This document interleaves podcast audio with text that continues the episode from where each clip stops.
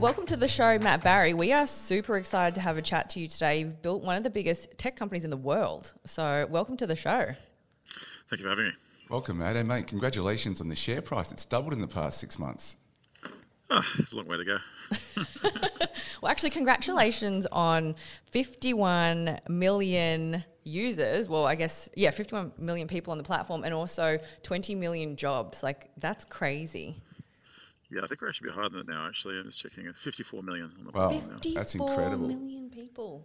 That's Yeah. insane. You haven't been one of the biggest employers in the world. Well, there's a lot of people. That's Um, a huge amount of people. so, I mean, if you need anything done, I mean, there's nowhere else in the world that has the liquidity we have in terms of the breadth and depth of skills and the, the immediacy in which you can find someone. So, Is it true that NASA's actually using your platform?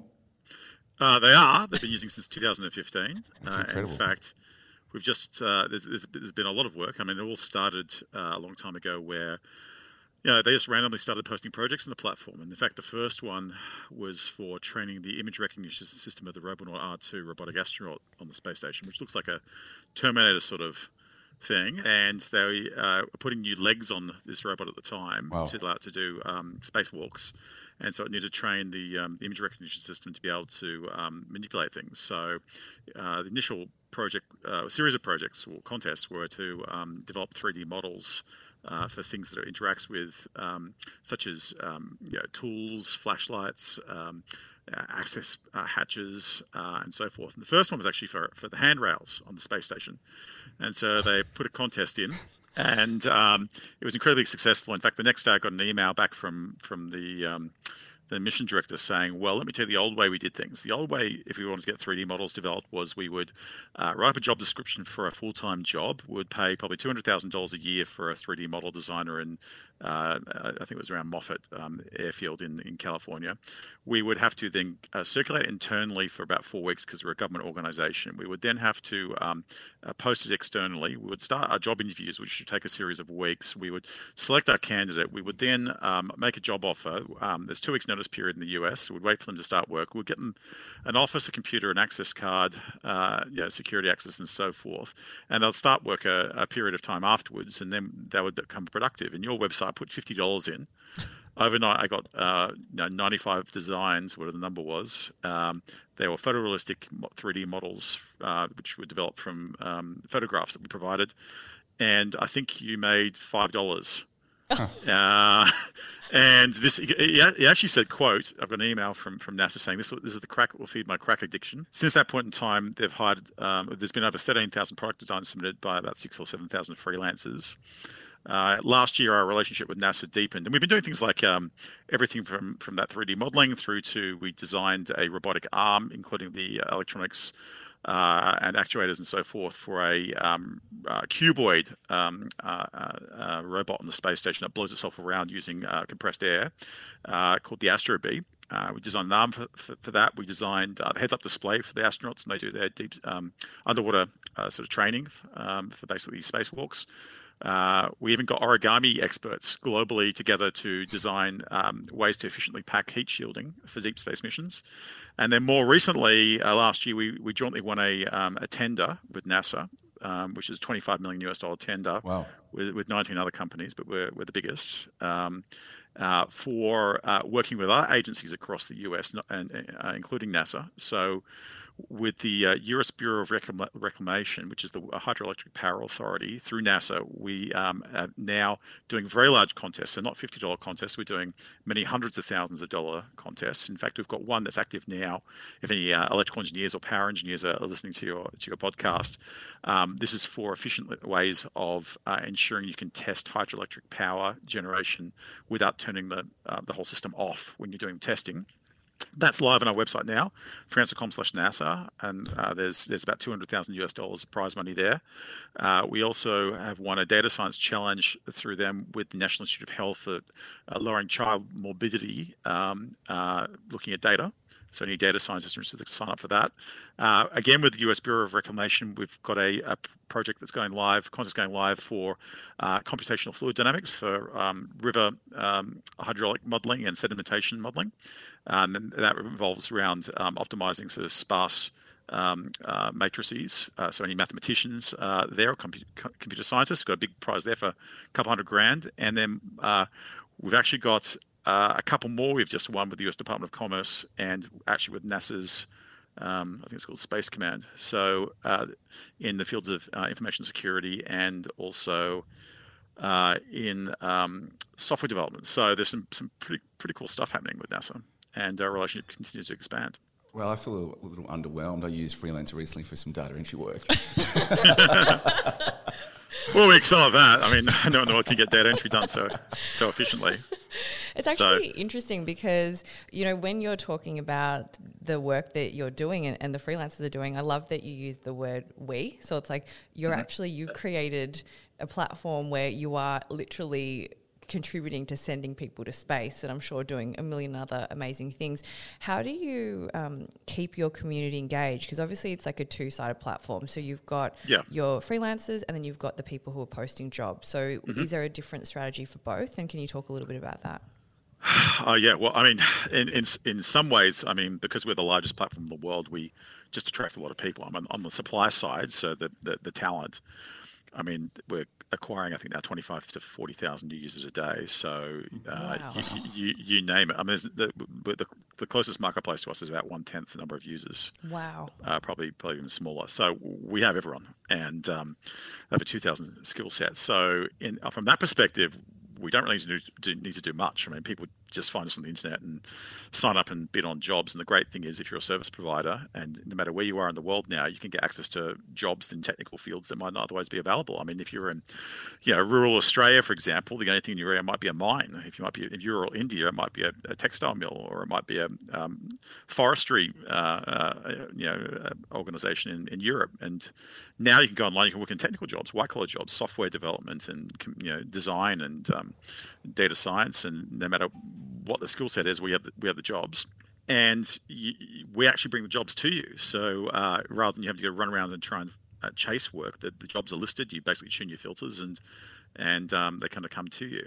Um, and as you kind of work up the, the ranks and you get your experience and your expertise and build your reputation up, uh, you know your ability to win gets easier and easier and easier. I mean, the ha- first job you win be the hardest. You you're unranked. You've got to fill out your portfolio and your description and so forth. And you know, um, you know, basically, it, it, you know really engaged. And that that hard the first job is really really hard to win. Um, but as as you kind of win jobs, it gets easier and easier. On the client side, we scale everything we're from consumer up to up to the largest organizations in the world. So you know you can get a job done as easily as ten dollars. Something as simple as like help me debug my website. I've got a, it's not loading properly, or or uh, design for me a logo. And and let me tell you, if you've never used the site before and you want to have your mind kind of exploded, just just go on and post a contest and get a logo done for ten dollars or a business card's done for ten dollars, and just see what happens. And uh, trust me, you'll, you'll just go, Jesus Christ, this is it, it's it's it's it's phenomenal um, what happens. Um, I won't, I won't, I won't give away the, uh, the, the, what actually happens, but go and try it. Um, and it's free to post your project. It's you know very very inexpensive to use the site. And as you can see, we can scale up from very very um, simple jobs right up to very sophisticated jobs. Some of the things I talked about were you know at the at the you know, the, you know require advanced degrees in engineering or science or whatever it may be. So if there's a job you know that you have, whether it's a, a, local job or it's an online job, whether it's a technical job or something that's unskilled, we can we can do it. And um, and we now scale up to large enterprises, so Fortune 500 globally. For example, with US Consulting and Deloitte, uh, we built a system called MyGigs, which is a version of Freelance, which is deployed internally. Mm. Uh, they've loaded about 25,000 consultants onto it. It's going to 52,000 before it's going to go to the next step, which is multiples higher than that, and basically allows Deloitte consultants to hire other Deloitte consultants. If they click the left button or if they click the right button, it goes to the cloud and uh, access basically all the freelancers and all different skill sets. And yeah, we're doing um, yeah, amazing things there. We're working with organizations like you know, Airbus. You know, um, we we found freelancers to find more efficient ways to um, optimize their um, manufacturing line for the helicopters.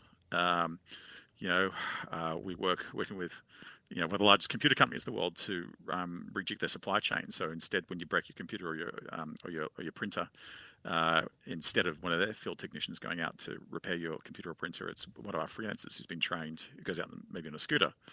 Uh, you know, we've got that live in, in Indonesia. It's now going national in India. Where it's going, it's going live in Australia as we speak. It's been delayed by the lockdowns, but that should go live in Victoria any day now and uh, then hopefully 13 other countries after that.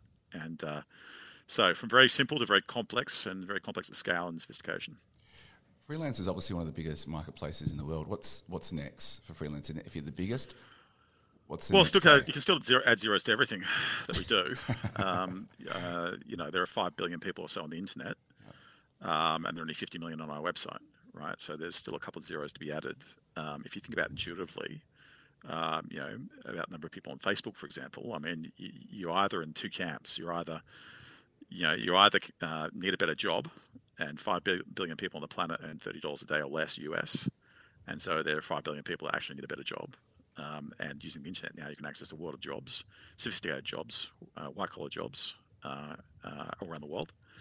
Uh, and or you need something done, uh, and with the job starting at ten dollars and it's going up to Fortune 500, you can get anything done, right? So you kind of, as long as you as long as you can access computer and and and uh, know, you either want a job or you you wanted someone to help you. And I think in the future, I mean, it's not just enterprises that will have some percentage of their workforce in the cloud, and I think universally Fortune 100 have, have, have bitten off that. Um, and, and from their own research, that you know, in the future, some percentage of the workforce will come from the cloud. They're not sure if it's five percent, ten percent, fifteen percent, or twenty-five percent. That's kind of the range they're thinking, and they're not sure if it's one year, three years, five years, or ten years away. But that's the range they're thinking. And certainly with COVID, everything's accelerated because everyone's working at home, working online. You know, last March, 94% of the world's workforce was su- subject to um, some sort of um, uh, um, work at home provisions. You know, the same thing's going to happen with, with, with consumers, right? You'll have a person area network, and some people already have this, where you have on demand a designer, on demand a programmer, on demand a researcher, on demand a data entry person, and uh, you only pay as you use them, right? So you'll never fire anyone. If you find someone great, you don't fire them because you only pay them as you use them. You know, it's a it's a one of the biggest transformations of the workforce, I think, ever. Yeah, it's actually interesting. right I feel like the um, the whole gig economy and even the open marketplace um, concept has really transformed so many industries. Like I look at Uber, obviously, um, freelancer, uh, and I think you know, Tasker. yeah, Airtasker. So I think more and more of these open marketplace type businesses are starting up. So if say for example you had the chance to talk to a, a group of students and they were looking to start their own online marketplace, what advice would you give them? Because I think that I think more and more businesses uh, or business models will be adopting this method, but there's so many little you know pitfalls or pit uh, pit holes. I can't even think of the thing. Um, you know potential. Pitfalls. Yeah, pitfalls. pitfalls. That's definitely not it. Pitfalls that you know you could potentially avoid. Well, f- I mean, first of all, you need to um, build a marketplace in a in a in a segment that's that's large, right? Um, you're taking a commission of the gross payment volume through the marketplace, so you need to have a large market segment. Um, there's a lot of marketplaces starting up that are in very, very, very tiny segments, um, and at the end of the day, you can't really build a, a viable business model out of them. You know, an, e- an easy thing to do is kind of what people are doing in the in product side uh, for, for a while, which is pick the eyes out of um, Craigslist or eBay, find a segment that is big, uh, maybe watches or you know, what have you, and kind of try and do it yourself. Uh, although I won't say watches because we're actually doing the payments for eBay watches with escrow.com. But, um, you know, that's what traditionally people have done. It's, it's harder to do in services because services is lag products um, uh, substantially. I mean, the, some of the largest companies in the world by market capitalization are global marketplaces of products, you know, Amazon's, eBay's, Alibabas, and so forth. Um, services will get there. In fact, the services space is bigger than the, the product space, but it's, it's lagged by about 20 years. Um, Wow. yeah, in 1994 was the year that geeks had email addresses. 1995 was the year your grandmother had an email address. As people went online, you know, very consumer-driven economies in the West, US, UK, Canada, Australia, etc. That was the kind of year that the internet really took off. It led to the emergence of global, global marketplaces of products in markets. You know, people don't have many possessions to sell and much money to buy, so the way they're transacting is through services. The, the issue is that um, services are much more complex to deliver over the internet. You know, if you're selling a book, a book's a book. You can tell whether it's counterfeit or not. you know, it's for the most part, um, and it, it, you know, the book's not a sentient being. You know, if you're selling services over the internet, um, you know, you like it. You know, your technical your CTO hates it. Says technology stack's no good. You know, your, your girlfriend says it's great, looks beautiful. The marketing person says it looks looks great. You know, someone else hates it. It's it's, it's very subjective and it's very complicated um, and and takes a long time.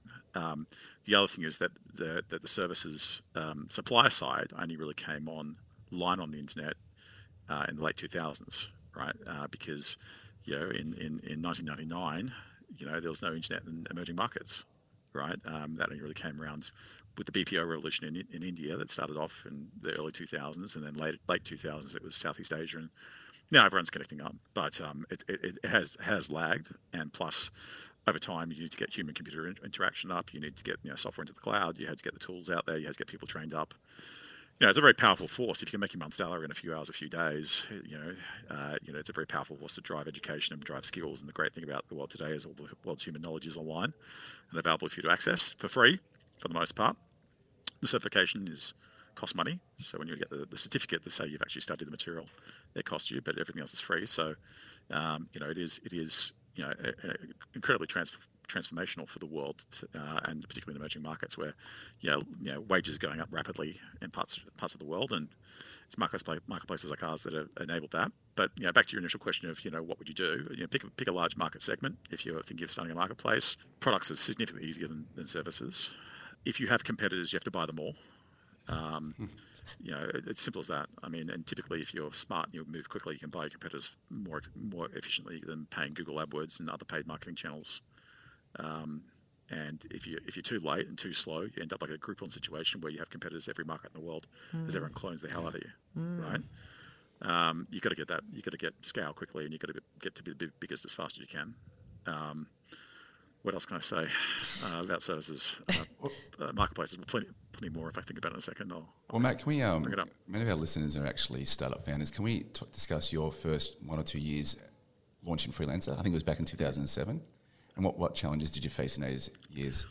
Well, uh, 2007, I kind of started on it because I stumbled across a website called Get a Freelancer that you know looked like it was Craigslist. It looked terrible. Um, I uh, very short story because I'm the, the, the, problem is when you start a company and you, and you get like a decade in is everyone still asks you questions for how do you start the company and after a decade you kind of get sick of answering that question but I'll I'll say it really really really quickly I, I, I stumbled across a website called Get a Freelancer I was trying to get some data entry done filling in a spreadsheet with name of shops phone number addresses whatever A thousand rows. I say I'll pay two dollars a row. I pay two thousand dollars to fill a spreadsheet in. It's really boring work. I'll try to get a little friend, um, friend's brother or sister to do the job. I, you know, they kept on complaining this job is boring. I go, yes, I know it's boring. Otherwise, I'll do it. That's why I'm paying you. It wasn't sort of job you could actually go to a job board and post. Really, it wasn't the place you could go like a Seek or anything like that and post it. It's not a full time job.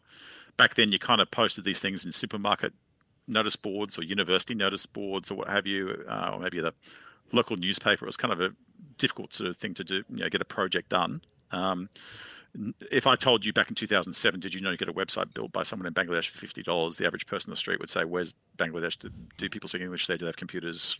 You know, and the the concept was completely foreign. Like 2007, 8, 9, 10, 11, completely foreign. Like now, it's obvious. You go to the internet, get someone, but but it was amazing. Like uh, only about a little over 10 years ago it was completely foreign. Basically, I stumbled across this website after frustration for many months. Um, I think I typed you know, data entry online or cheap data entry onto Google. I then posted a job. It cost me $5 back then. Now it's free. Um, I went to lunch, came back three hours later, and my inbox exploded. And I thought, what's going on? And it's like there's 74 or so emails saying I'll do the job. And I thought, there's no way this is real. I can't find one person to do it in Australia. This is ridiculous. This can't be real. And I went through and started emailing people, and they were applying. And I said I pay two thousand, and the bids were one thousand five hundred, four hundred, three hundred, two hundred, one hundred dollars. And I thought, why is someone bidding hundred dollars? My bid, my, my my my budget was two thousand, and then um, you know I realized obviously emerging markets, and it's you know it's stupid me. I grew up in Jakarta when I was a kid, so I should have, I should have realized. Um, but I just thought this is incredible. I was going to pay two thousand dollars. Couldn't find someone for four months. In hours, I found someone for hundred dollars the job was done in like two or three days. It was perfect. I didn't have to pay. For the job was done. I thought this is just game changing. I mm. thought this is just I can get anything done now. Like and, and as an entrepreneur, you know, at the time, kind of a little bit of a frustrated entrepreneur. My business, previous business, sold to Intel eventually, but um, at the time, I hadn't, and I'd kind of walked out of it as in semiconductor design. I just thought this incredible. I can build anything here. Like there's just an army of people. What, what should I build? And I thought I should, I should, I should build something. And I thought this is like a global marketplace of products. I thought this is like eBay for jobs. Why hasn't eBay done this? I thought, and it was just really discombobulating at the time because it's like, surely like there's global marketplaces of products. Surely there's going to be global marketplaces of services. Like this is just can't this can't be a massive category that everyone's missed. You know, and I did some research, and there were you know hundreds of little companies trying to do something in the space, but none set the world on fire. And I thought maybe I should build a business like this. So I actually used Get a Freelancer to copy Get a Freelancer I, uh, did, I, did the, I, did, I did the programming and then I kind of hired designers and what have you. And after about two weeks, I had a rudimentary thing running and I kind of figured out what have you. And turns out Get a Freelancer was a project on Scriptlance, which is another website, and I actually ended up buying Scriptlance, and I found the project that was posted to hire to build Get a Freelancer off Scriptlance, and I built it. You know, my version biditout.com off Get a Freelancer, and anyway, long story cut short, but I ended up pretty much buying everything um, and merging it all together. Did you raise money when you first launched? Only once. Okay. And never for any operating capital. I think I raised about, I think it was one and a half million dollars. I forget now. It's, like, it's ten years. I think I paid about one and a half million to buy get get US to buy get a freelancer, and that was it. No other operating capital at all. Wow, that's incredible. Um, it was doing about a million in revenue at the time, five hundred thousand users, five thousand biggest website on the internet, and I optimized the hell out of it, and um, got the revenue moving in a big way, and and took it public four years later. Didn't raise a single cent more, and it opened at 1.1 billion US market cap. So that was a, probably one of the best returns in terms of equity investment in history. Um, turning one and a half million bucks into 1.1 billion in four years. Uh, so yeah, yeah, incredible. So so since then, I have I have a philosophy of just of not raising money. I have a philosophy of actually just operating the business and you know selling something, you know, raising money from the best place possible, which is selling something useful to customers. Mm. Um, and um, you know, since then, I've acquired Escrow.com, which is a global payments business. It's done five billion US in payment volume, and I've also acquired two freight businesses, which are um, which are phenomenal. Which last year did 99 million kilometers of freight. Wow. Um, which is about 300 million of gross notional load value. So we're in the broad fields now of labour, payments, and freight, which are broad horizontal industries that support just about any business. That's crazy. Can I ask you, um, like, what gets you out of bed in the morning? Because I feel like you've obviously achieved a lot. So, like, what keeps you going? Well, it's interesting, right? It's exciting. Yeah. You know, it's uh, you know, changing the world. Get to work with smart people and and you know, go out there and you know, build a big business. It's it's uh, it's uh, exciting. Yeah. I was actually just going to ask you because um, I've watched a couple of your interviews and I actually quite liked that you were um, you know, quite humble. Like you were talking about your past failures, and you know, when you were thinking about starting a new project, and you know, you're like, "Oh, should I ask people I failed before? Are they going to take me seriously?" Um, you know, and I think uh, that obviously, hopefully, comes with time. But you know, we we really love mentors, and we think that they're a really big part of you know any sort of business success. Have you had any mentors in your life that have helped you, and and if so, how? Yeah, I mean, a long time ago, before freelancer, I stopped bothering them because because uh, uh, a bunch of them went through. You know, uh, know, anyone anyone can hold the rudder when the sea is calm, right? And the rising tide lifts all boats, right? When the shit hits the fan, that's when you learn how to be a sailor, right? Um, yeah, no, I mean, in the, in the early days, you know, um, some of the early businesses were were challenging, right? Were really challenging, and there were some great mentors that kind of helped me through through that time. Um, and uh, you know, my, the last business before freelancer, you know, I had, God, I can't remember how many venture capitalists was in there. Were in there. It's, you know, I think maybe eight or something. I can't remember. And they were kind of fighting with each other or fighting with me. And I had a bunch of mentors that were kind of taking the flack and you know so forth. And um, you know, it was just very very painful. Um, and after, after, after six years of running that business, I kind of thought I wouldn't bother them again. I'm good friends with them, but I'm not going to sit there and kind of, you know, uh, tap them for tap them for help all the time. Um, but yeah, I mean, like in the, in the, journey of an entrepreneur, like it's like any, anyone who's just has success and that's it, uh, they don't know how to run a business, right? They, they just know when things are going good. And you see this a lot in Silicon Valley because people come along and raise $100 million and, you know, everything goes great. It's like, yeah, sure, but you, you, you've been losing money every year. You know, you return, you know, you, you're doing maybe 20 million in revenue now, but you raised a 200 million to get there so it's capital destruction, right? And yeah, you, are playing the great, find a greater fool theory of venture investing, which is basically just dump everything you can into marketing and grow as fast as possible and hope you can sell to someone else, either in an IPO or a trade sale at some point. But you actually haven't figured out how to build a profitable business. You know, uh, in Australia, because the financing environment hasn't been great, although that's changed rapidly in the last number of years, we've built great operators. Built people have bootstrapped their businesses. You know, uh, Ruslan Kogan at Kogan built bootstrapped his business. Yeah. Right, was out there raising venture capital, Series A, B, C, D, E, F, G. You know, Mike and Scott Atlassian didn't raise money until they got to a 600 million valuation. Right, mm. they raised 60 million bucks. Right, that, but that was well down the path. Right. You know, the guys that build businesses in Australia, they want they, they operate them, right? And so they come out the other side. They can they can build global franchises, right? Um, world class businesses. Everyone get everyone gets punched, right? Everyone falls over. It's how fast you get back up again, right? Like you've you've got to go through some some some disasters and train wrecks and some dark moments to get out the other side. Otherwise, you're, you're deluding yourself, right? That you're actually a good operator, right? Just you know, you've got to fail. It's usually about the third company before you actually start realizing, okay, I've stuffed up the first two. I've got to, I've learned, I've learned something. I've got to, you know, I won't, I won't, make, won't make those mistakes again, right? And um, you know, when I hire US executives, it's always very, very challenging. You look at these CVs, and they're like, you know, from the years of, you know 2013 to 2016, I was at Facebook and I did this and I did that, or I was at Twitter, or I was at Google, or I was at whatever. It's like, dude, you're 10 years down the tr- like, did, what did what did you do there? Like, like you know, if you were there in the early days, I'm sure you did something. But like, you know, you know, I, am pretty sure that you know you, you can't look at these CVs and they're so impressive and they want such big packages, and you go, what did you actually contribute? What do you actually do in these businesses, right? You, you, want to get, you want to get the people to go through the growth phases where they make mistakes, they fall down, they get back up, they try things that don't work, they, they then try, you know, et cetera, et cetera, so forth.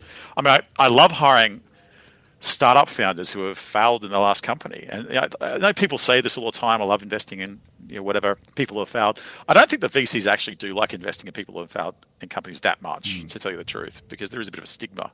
Trust me, I know. You know for a long time, with my last company before it sold, you know, every meeting I went to for two years, it was just like, what happened to Sensory? What happened to Sensory? It literally drove me insane. It's almost insane as people ask me, how did you start freelancer? Like, it's just, it's the same question over and over and over and over and over and over again, right? And you go crazy, crazy, right? But I do like hiring them um, as, as employees. And I tell you why. One is because when the business goes a bit sideways, they try everything. Like if your startup isn't working, you start trying everything, right? This works, that doesn't work. I've learned this, I've learned that. And then the number one question I ask people is like, what, what did you learn in hindsight? Like what what did you learn about you know yeah and, and in hindsight what have you done diff- what would you do differently right and and see if they figured it out right in their heads of kind of how they would particularly grow a business. The other thing is the good thing about it is that they kind of get the startup bug out of their system. So it's not a case of you know six months later they go, oh, I'm leaving to do a startup. I used to teach technology entrepreneurship actually at, at, at university, and it was oh, um, I'd shoot myself in the foot every year because every time I teach it, I'd lose 12 staff. and I go, I'm taking your advice. I've been following your course online. I'm going to quit. it's like it's like shit. I'm going to stop teaching this course every time I teach. Every time I teach, I lose people. So uh, well, um, thank you so much. I, we're about to wrap up, unfortunately, because we know that you've got you know spaceships to build and things like that. So you're obviously very busy. But um, just to finish up, I'd love to know if there was one thing that you could do differently on your freelancer journey. What would it be? Uh, do things quicker. Like honestly, I mean, like I, I wish I could. I feel yeah, like you're like, so quick already. no, the one thing you don't have uh, an infinite amount of is time, and um, you know, it's like 11 years. I'm 11 years in. I wish I did it in five. Wow. Right. I mean, I mean, look at Afterpay. Afterpay has exited 39 billion dollars after six, six, six years. Right? Unbelievable. Unbelievable. I mean, phenomenal. Six years. Right. And you know, I'm here 11 years in. Right. So you know, like, um, yes, we should do things quicker. Yeah. Um, You're doing pretty well, yeah, Matt. That's good advice. Though. it's always it's always you don't know what you don't know, and then if you do it all over again, you can, I'm sure you can do it in a third of the time. Yeah, you can. You can. I mean, it's all a trade-off, right? I mean, you've got you've got a you've got a um, bunch of parameters you've got to fit within, right? So the question is, do you want to do it, do it in a profitable way, right, and not go not go deeply cash flow negative? Therefore, you've got constraints how much money you can spend, you know, um, and then you've got also the time constraints of well, how quick can you do it? Yeah, if I spend more money, maybe I can do it a bit quicker, provided I know what I'm telling people to do. You want to make sure that everyone's working on something productive. Every dollar you spend, you're making more than a dollar back, and yeah. you don't have people kind of sitting around twiddling their thumbs. And if you do scale up too quickly, and you hire a lot of people quickly, you, you won't have a perfect management team, and so you will have lots of people sitting around that are not productive. That are that, they might be they might be doing a lot of stuff, but that stuff isn't actually doing anything for the business. It's just churning, you know, churning time. Yeah. Right. So, well, Matt, mate, yeah. thanks for your time. That was very, very insightful today. So, thank you for that, mate. Yeah, massive congratulations yeah. on all your success. No problem. It's exciting. I'm looking forward to seeing the next spaceship that goes up. and we'll know that's that was built by Freelancer. Well, the arm rail, yeah. the, the handrail. okay. Long way to go. Yeah. Thanks for talking to you guys. Thanks, Matt. Cheers, Thanks, mate. Matt.